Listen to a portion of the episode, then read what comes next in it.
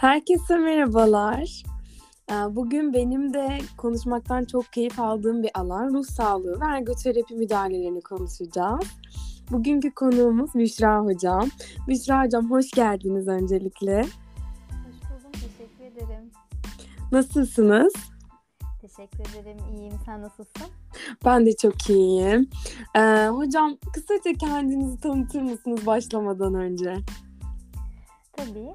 Ee, ben şu anda e, iki senedir Bahar Merkezi'nde çalışıyorum. Alkol ve madde kullanım bozukluğu tanılı bireylerle birlikte çalışıyorum. Bundan e, iki sene önce de e, Beylerbeyi Toplum Sağlığı Merkezi'nde çalıştım. Şizofreni ve bipolar duygulanım bozukluğu olan bireylerle. Şu anda Hacettepe'de ergoterapi bölümünde doktora çalışmalarıma devam ediyorum. Evet, aynı zamanda Büşra Hoca benim üniversitede hocamdı. o yüzden e, çok mutluyum. Geldiğiniz için çok çok ben teşekkür ederim hocam. teşekkür ederim. Ben de çok mutlu oldum. Ee, şimdi sağlık kavramı aslında sadece hastalığın ve sakatlığın olmaması değil, aynı zamanda e, psikolojik ve sosyal yönden de tam olarak iyilik halini ifade ediyor. Ee, ruh sağlığında çalışan ergoterapistler de günlük yaşam aktivitelerinde bağımsızlığı arttırmak için e, bireyler ve grup programları, faaliyetleri kullanarak e, becerileri geliştirmeye yönelik, e, iyilik halini sürdürmeye yönelik çalışmalar yapıyorlar. Birazdan da sizden gelen çok güzel sorular oldu. onlarla beraber bunları yanıtlayacağız. Hmm, ergoterapi biliminin kökenleri de aslında mental rahatsızlıklara dayanıyor. E, mental rahatsızlıklar aslında bizim az önce de bahsettiğim gibi günlük yaşam aktivitelerine katılımımızı e, etkiliyor.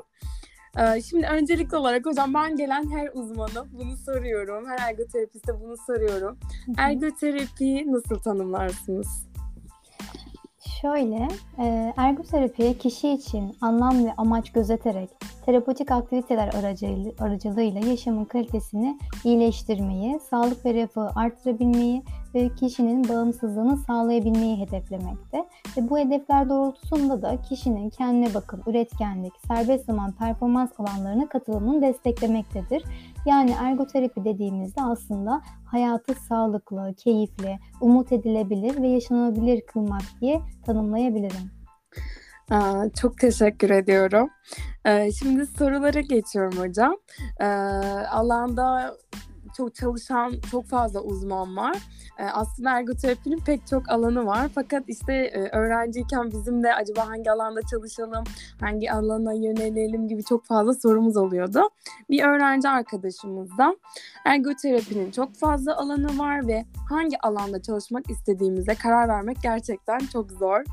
Siz neden ruh sağlığı alanında çalışmak istediniz ve nasıl karar verdiniz diye sormuş. Hı hı. Şöyle ben lisanstan beri psikiyatriye bir ilgim vardı. Okumalarım, çalışmalarım, stajlarım hep bu yöndeydi. Bu sebeple mezun olduktan sonra ilk tercih olarak ruh sağlığı hastanesini yazdım. E, ergoterapinin pek çok farklı çalışma alanları var tabii ki ama bu alanlarda benimsediğimiz amaç e, aynı. Çalıştı, çalıştığımız e, popülasyon kimi zaman çocuğu, kimi zaman yetişkin, kimi zaman da geriatrik bireyler olabiliyor. E, farklı teknikler uygulansa da bu alanların her biri birbirinden bağımsız değil aslında. Bu sebeple psikiyatri çalışan birey fizik tedavi ya da duyu bütünleme yönelik bilgilerinin ve uygulamalarının olması gerekli diye düşünüyorum. E, ben bu alanda keyifle çalışıyorum.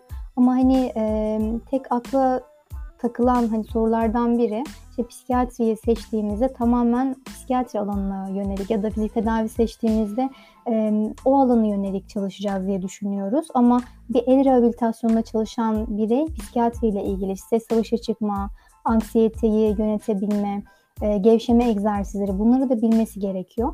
Tabii ki de hani yoğun olarak çalıştığı alanlar e, tabii ki de farklı daha yoğun olarak ben psikiyatri üzerine çalışabilirken onlar daha farklı alanlarda çalışıyorlar ama yine de farklı alanlarda farklı teknikleri yine de bilmemiz gerektiğini düşünüyorum. Hı hı. Ee, yani ergoterapiyi de zaten diğer mesleklerden ayıran nokta bu sanırım değil mi hocam? Bütüncül yaklaşmamız gerekiyor her anlamda. Tabii. Tabii Aa, kesinlikle öyle. Evet. Danışanlarınızda yaşadığınız en büyük zorluk nedir? Hı hı. Şöyle e, aslında E, terapist danışan ile bir güven ilişkisi kuruyor. Yani bu ilişkiyi de emek emek işliyor. Aslında bireyin e, bu çabasına destek oluyor. Terapistin yaptığı şey destek olmak. E, çünkü bütün iş, bütün e, çaba aslında e, danışanın, danışana ait. E, bazen onca çabaya rağmen e, işler yoluna gitmeyebiliyor danışan için ve hasta tekrar nüks yaşayabiliyor. E, hatta bunu kontrol edemezse, yönetemezse ve herhangi bir destek alamazsa da hastane yatışıyla sonuçlanabiliyor. Hastane yatışı bizim en son tercih ettiğimiz ve mümkünse de azaltmaya çalıştığımız bir seçenek.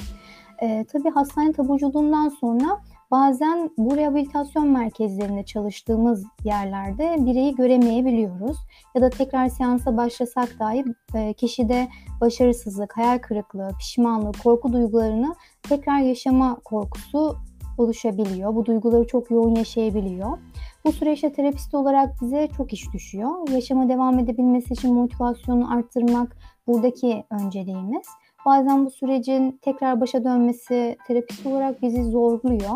Fakat yine de hastanın her şeye rağmen çabalaması, umut etmesi, karşınızda olması, sizinle e, bir işbirliği içerisinde olma çabası e, çok kıymetli. Kesinlikle bunu artırmaya yönelik de aslında hani terapist olarak e, bizim görevimiz oluyor bu da değil mi? İçsel motivasyon her zaman danışanın olması gerekiyor. Tabii ki.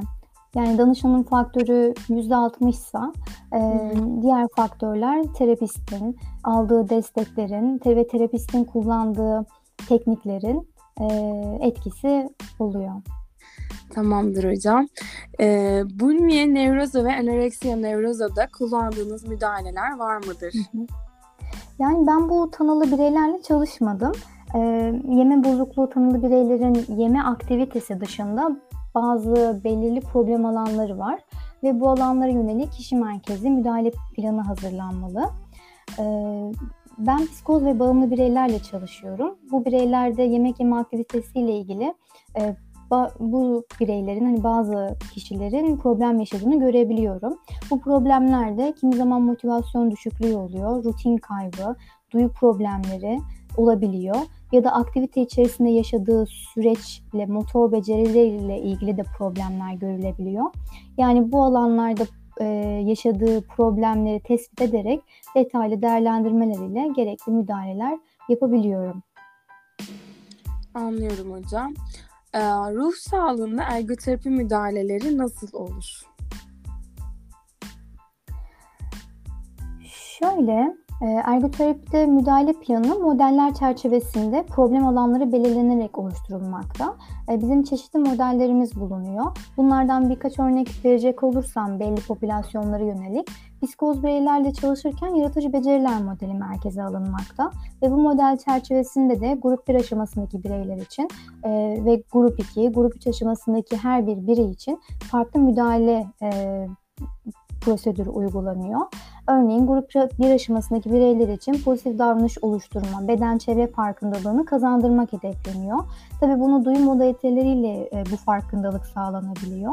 Grup 2 aşamasındaki bireyler yaşama daha fazla katılımı mümkün olduğu için, katılma isteği, ilgisi olduğu için kişinin bu alanlarda görev ve sorumluluk bilincini geliştirme, görevi başlatma, sürdürme, sonlandırma, hedef belirleme, mesleki rehabilitasyon, serbest zaman aktivite kazanımı yine bu alanlarda önemli oluyor. E, grup 3 aşamasındaki bireylerde e, yine bu model çerçevesinde bu bireylerde kendini gerçekleştirme hedefleniyor. Yine burada girişkenlik, hitabet, başa çıkma yöntemleri e, müdahale olarak seçilebiliyor, uygulanabiliyor. Ben şu an çalıştığım e, alandan bahsedecek olursam da bağımlı bireyler ile e, Model of Human Occupation e, çerçevesine değerlendirme ve müdahale planı hazırlıyorum. E, bu müdahale içerisinde Eski rollerin yeniden yapılandırılması, yeni roller, rutinler, alışkanlıkların kazandırılması amaçlanıyor. Kişinin kaybettiği ya da bir türlü e, başlamaya karar veremediği ilgi alanları keşfediliyor. Günlük yaşamın içerisinde bireyin problem yaşadığı okupasyonlar belirlenerek yine okupasyon temelli müdahaleler geliştiriliyor. Bireyin öz bakım, üretkenlik, serbest zaman performans alanlarına yönelik spesifik müdahaleler uygulanıyor. Ee, bunların yanında yine önemli ve bireylerin ihtiyaç duyduğu müdahaleler arasında da sırayla e, kognitif rehabilitasyon, sosyal beceri eğitimi, öz yönetim becerileri, zaman yönetimi, bütçe kontrolü ve mesleki rehabilitasyon e, yer almakta. Tabii bunun yanında bir de e, tamamlayıcı tedaviler de var. Müzik terapisi, sanat terapisi, atölye faaliyetleri, dans hareket tedavisi, e, stresle başa çıkma yöntemleri, gevşeme egzersizleri, progresif kas gevşeme, nefes egzersizleri gibi e, müdahaleler de uygulanabiliyor. Peki hangi tanı grupları ile çalışıyorsunuz? Şöyle, e, psikotik yani psikiyatri alanında e, şu anda en fazla ergoterapistin çalıştığı yer toplum ruh sağlığı merkezleri. Burada psikotik tanılı bireylerle çalışılıyor. Şizofreni ve bipolar duygulanım bozukluğu tanısına sahip bireyler. E, ben burada dediğim gibi iki buçuk sene çalıştım. E, bir yandan da aslında bağımlılık alanı ergoterapistler için e, çok e, yakın bir alan değil değildi bu zamana kadar. Ama işte bahar merkezleriyle, amatemlerle artık e, rehabilitasyon hizmetinin kıymeti ve ekip işbirliği e, anlaşılmaya hani başlandığında artık ergoterapistlerin de burada önemli bir e, hani puzzle'ın bir parçası olduğu e, protokolde de kabul edildi ve e, ergoterapistler bağımlılık alanında da çalışabiliyor psikiyatri e, birimlerinde. Yine ben de burada alkol ve şu an şu anda alkol ve madde kullanım bozukluğu tanımlı bireylerle çalışıyorum. Ee, ruh sağlığı problemleri nedeniyle pek çok insan toplumsal katılıma, GYA katılım zorluğu yaşamakta. İlk başta da bahsettiğim Hı-hı. gibi. Peki sizce en çok hangi alanda zorluk yaşıyor danışanlar? Yani şöyle e, benim klinik tecrübelerim, gözlemlerim ve de literatürdeki araştırmalarıma göre şunu söyleyebilirim. Bireyler en fazla hani hangi popülasyonda olursa olsun tabii ki de bazı popülasyonlara yönelik e, belli popülasyonlarda dediğim gibi hani e, spesifik bazı problemler daha belirgindir, kendini gösterir. Ama en fazla genel olarak baktığımızda sosyal katılımla ilgili e, problemler yaşadığı görülüyor. Buna eşlik eden serbest zaman alanları ile ilgili. E, yani kişi serbest zamanını yönetememe, serbest zamanla ilgili e, bir e, ilgi keşfini bulamama, bir ilgi, bir aktivite bulamama, e, serbest zaman organize edememe, yine öz bakımla ilgili problemler çok fazla görülüyor ve kişi e, çalışmaya devam edebilmek, ekonomisini e, devam ede, ettirebilmek adına da e, çalışması, istihdamı söz konusu. E, ama bunda hani gerçekleştirmekte yani üretkenlikte problemler yaşayabiliyor. Peki hocam değerlendirme ve müdahale planı için belli bir rutininiz mevcut mu? Tabii ki ben e, hasta ile ilk görüşmede detaylı bir anamnez alıyorum. E, öncelikle hastanın hikayesini dinliyorum. E, herhangi bir soru yöneltmeden e, hastadan kendini anlatmasını istiyorum aslında. Onun yaşadığı koşulları, zorlukları, onu bu seansa getiren süreci e, dinliyorum. E, ardından tipik bir gününü ve çalışıyorsa işini, okuyorsa, e, eğitimine devam ediyorsa okulunu detaylıca dinliyorum. Görüşmenin sonunda da kişiden hedefleri, hayalleri ve planlarını belirlemesini istiyorum. Hastanın terapi sürecinde değerlendirme çok önemli, kilit noktadır aslında. E, sonraki görüşmelerde modeller çerçevesinde ilerleyerek bireye nicel ya da nitel değerlendirmeler yapıyorum e, spesifik bir problem görülüyorsa o alana özel daha detaylı değerlendirmeler de olabiliyor. Mesela kişi kognitif açıdan e, büyük bir hani problem yaşadığını söylüyor. En fazla e, problem olarak bahsettiği kognitif alanlar o alana özel e, nicel ve nitel e, daha detaylı değerlendirebiliyorum. E, bu değerlendirme görüşmeleri en az 3-4 seansı bulabiliyor. Ee, dediğim gibi hani çok önemli bir nokta aslında burası. Bu süreç sonunda yaşanılan problemleri analiz ederek hasta ile birlikte işbirliği içerisinde detaylı bir şekilde onu anlatıyorum. Ee, hani bu problemleriniz varmış, biz işte hani bunlara e, çalışmamız mümkün gibi onun da onayını alıyorum ve bu süreçte nasıl çalışacağımızı, onun neyi beklediğini anlatıyorum. Nasıl bir süreç izleyeceğimizi. Biz biliyorsunuz aktivite analizleri yapıyoruz. Bu e, analizleri hastayla da e, yine dediğim gibi birlikte hastaya da söyleyerek ve kişinin potansiyeline göre uygulamaya başlıyorum. Bazı hastalarda daha somut gitmek gerekiyor. E, daha minimal düzeyde gitmek gerekiyor ama bazı hastalarda daha e, kişinin hani kendi kendine challenge uygulaması gerekiyor. Kendini e, zorlaması gerekiyor. E, onların dediğim gibi potansiyeli, kapasitesine uygun olarak bu e, aşamalar planlanıyor. E, tüm bu süreçte hastayı bilgilendirmek, açık konuşmak, o güveni vermek e, aktivitesi konusunda farkındalık kazanabilmesi, bir bilinç oluşturabilmesi açısından önemli. Hasta ile müdahale aşamasında bir aktiviteye başladığımızda seansın sonunda ev ödevleri de veriyorum. E, bu ev uygulamaları dediğimiz aslında terapi dışında e, hastaya ulaşabildiğimiz, temasımızın olduğu bir alan olması açısından önemli. Sonraki seansta tabii ki önceki seansta olanları e, özetlemek e, ve o uyguladığımız, verdiğimiz ev uyguların, uygulamalarını değerlendiriyorum. E, bu ev uygulamalarında planladığımız aktivitelerde ne gibi zorluk yaşadı, uygulayabildi mi, yapabildi mi, e, yapamadıysa bunun sebebi neydi gibi aslında oradan tekrar bir değerlendirmeye girerek e, yeniden o aktivitenin ya da o müdahalenin e, bir e, analizini yapılandırılmasını oluşturarak tekrar hastaya uygulayabiliyorum. Hı hı. Ee, teşekkürler hocam. Ee, şimdi bazen işte psikiyatrik tanılı bir birey olmasak bile e, beklenmedik bir durum olduğunda mental sağlığımız e, etkilenebiliyor. İşte stresimiz artabiliyor, kaygımız artabiliyor. Ee, sizin ruh sağlığı ve iyilik halinin sürdürülebilirliği açısından e, danışanlarınıza önerdiğiniz stratejiler mevcut mu? Tabii ki aslında hani burada e, en fazla gördüğüm şey danışanların kendini önemsememesi, değerli görmemesi. E, en çok e, dikkatimi çeken şey bu oldu. Bazen bir aktivite yapmak istediğimizde birlikte bunu tek başına ev uygulamasında tek başına yapmasını istediğimizde buna dair bir motivasyon olmayabiliyor. Kendini terapetik olarak e, hani kullanması seanslarımda hani uyguladığım adımlarda öncelikli olarak görüyorum.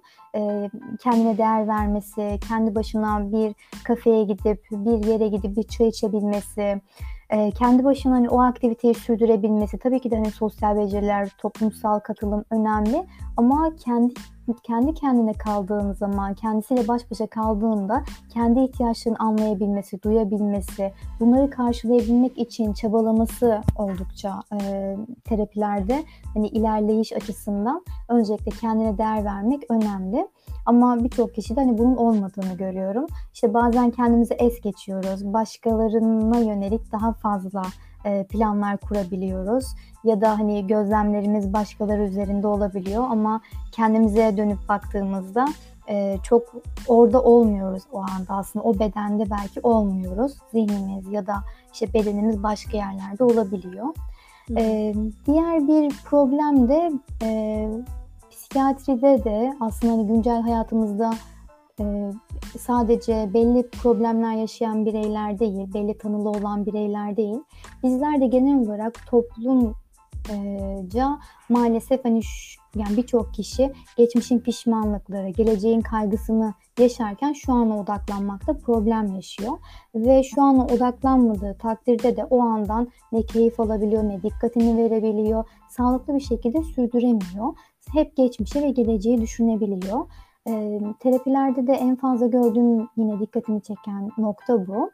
E, burada mindfulness çalışmaları, anda kalabilme, kişinin kendisine şefkatli yaklaşımı yine seanslarda çok kullandığım, önerdiğim, e, uyguladığım bir yaşam tarzı biçimi aslında. Hani buna müdahale diyemem. Çünkü mindfulness e, hani benim kendi hayatımda da, çevremde de e, hep tavsiye ettiğim, kendim de uyguladığım ve e, verimini, etkisini gördüğüm bir çalışma. Aynı şekilde terapide hastalarıma, danışanlarıma uyguladığımda da e, etkisini oldukça fazla görüyorum. Teşekkür Aslında biz toplum olarak biraz böyle şey, öz şefkati çok sevmemiş bir toplumuz bence. Değersizlik de aynı şekilde çok fazla değersizlik duygusu yaşayan benim de çevremde çok fazla insan var. Ama e, öz şefkat pek çok kapının e, anahtarı gibi bence. O yüzden mutlaka öz şefkat ile ilgili kitaplar okunabilir, çalışmalar yapılabilir, meditasyonlar yapılabilir. Yine aynı şekilde mindfulness da son zamanlarda popüler ama her ne kadar uygulayıcısı olamasam da anda kalmak çok güzel bir şey. benim için gerçekten çok iyi oldu bu yayın hocam. Böyle sanki üniversite dönemine bir feedback gibi oldu. Bunun yanında zaten bu podcast'in amacı da işte ergoterapistlerin sadece işte pediatride, pediatrik rehabilitasyonda çalıştığı değil, farklı alanlarda e, çok çeşitli müdahale yöntemlerimizin olduğunu duyurmaya çalışıyorum. E, kıymetli vaktinizi ayırdığınız için çok teşekkür ederim. Ben çok keyif aldım. Ben de öyle. Davetin için çok teşekkür ederim. Şöyle hani son olarak şunu da hani söyleyebilirim. E, mindfulness'ı evet uygulamakta e, zorlanıyoruz. Ee, ama hani bir şekilde artık hani uygulamaya başladığımızda çok böyle hani minik egzersizler yapmaya başladığımızda kendi hayatımıza entegre ettiğimizde bir süre sonra bu kendiliğinden otomatik gerçekleşiyor. Yani zihnimiz o anda kendine şefkat davran demiyor. Bunu kendiliğinden yapıyor e, işte canımız yandığında onu anlayabiliyoruz. Kendimize zaman tanıyabiliyoruz. Kendimize o anda e, o yaramızı iyileştirebilecek e, müdahaleler kendi kendimize uygulayabiliyoruz. Bu açıdan beni dediğim gibi hani çok etkileyen e, bir yöntem. Merve davetin için tekrar teşekkür ediyorum. Çok keyifliydi benim ben için de. Ben teşekkür ederim hocam. Ee, öz şefkatle ilgili e, Kristin Neff'in kitaplarını okumuştum hocam ben de. Hı hı. Orada da aslında e, öz şefkatle ilgili çalışmak için böyle üç alan veriyor. Yani işte birinci adım, ikinci adım, üçüncü adım gibi. Aslında hı hı. mindfulness da öz şefkatimizi geliştirmeye yönelik de çok güzel bir yöntemmiş. O adımlarda bence mindfulness anlatıyor bir tanesinde. Çok uzun süre oldu hatırlayamıyorum şu anda ama gerçekten çok değerliler. Evet. Yani şöyle Zümra Atılay ile Kültekin Ögel'in bir kitabı var. Ben de onu tavsiye edebilirim. Ee, bilinçli farkındalık için 25 egzersiz e, kitabı. Bu da hani çok güzel bir çalışma yani kendiniz de hani o kitabı edindiğinizde hani uygulama çalışması olarak da başlayabilirsiniz. Hı hı. Tekrardan teşekkür ederim Büşra Hocam. Ee, ben de öyle. Çok iyi bakın. Görüşmek üzere. Sen de kendine iyi bak. Görüşmek üzere.